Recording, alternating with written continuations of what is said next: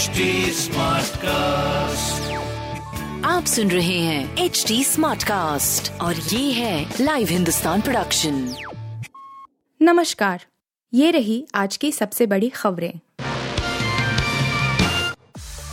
थरूर की केरल में दिलचस्पी बढ़ा सकती है कांग्रेस में टेंशन 2026 की कर रहे बात। केरल कांग्रेस में फिर उथल पुथल के आसार हैं।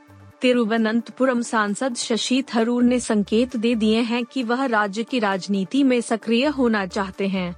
खास बात है कि बीते साल उनके केरला दौरे के चलते प्रदेश इकाई में हलचल की खबरें आई थी।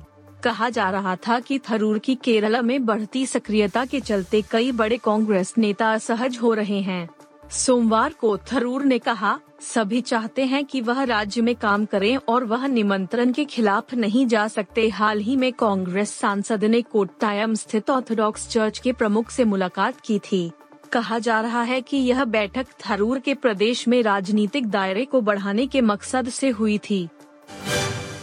ठंड और घने कोहरे के बीच दिल्ली, यूपी समेत कई राज्यों में होगी बारिश। मौसम विभाग ने बताया कब मिलेगी राहत।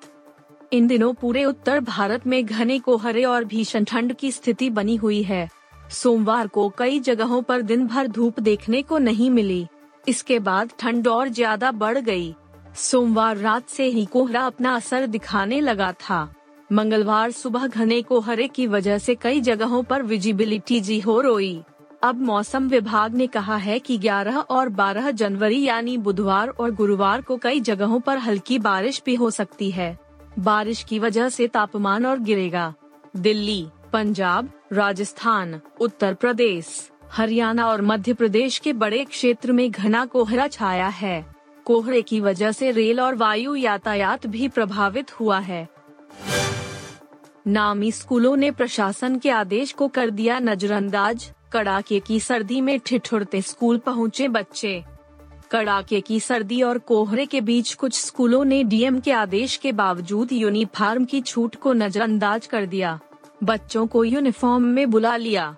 लखनऊ के हजरतगंज, गोमतीनगर, अलीगंज इंदिरा नगर रायबरेली रोड और राजाजीपुरम समेत शहर के कई हिस्सों में कई नामी स्कूल शीतकालीन अवकाश के बाद सोमवार को खुले।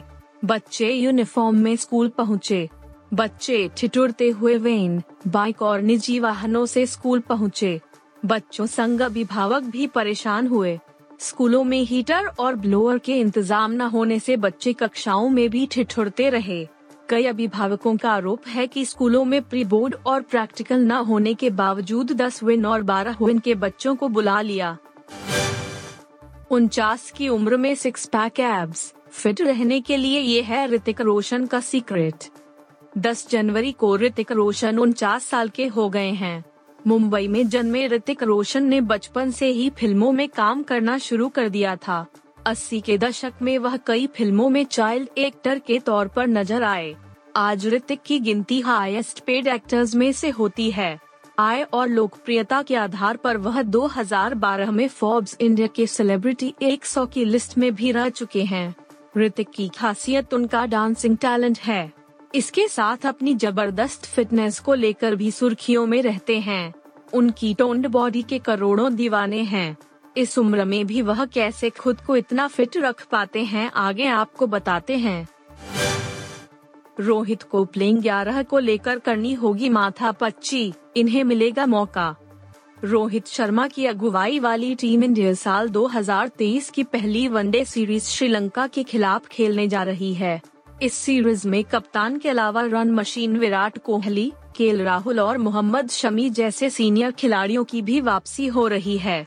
वनडे सीरीज़ में पहले जसप्रीत बुमराह को भी चुना गया था, मगर नेट्स में गेंदबाजी के दौरान जब कमर की चोट से सहज नहीं दिखे तो टीम मैनेजमेंट ने बिना कोई रिस्क लिए उन्हें सीरीज़ से बाहर करने का फैसला किया। आगामी वर्ल्ड कप से पहले बुमराह को फिट होने की ज़रूरत है। आप सुन रहे थे हिंदुस्तान का डेली न्यूज़ रैप, जो एच टी स्मार्टकास्ट की एक बीटा संस्करण का हिस्सा है। आप हमें फेसबुक ट्विटर और इंस्टाग्राम पे एट एच टी या podcasts@hindustantimes.com पर ईमेल के द्वारा सुझाव दे सकते हैं। आप सुन रहे हैं एच डी स्मार्ट कास्ट और ये था live Hindustan production H smart Smartcast.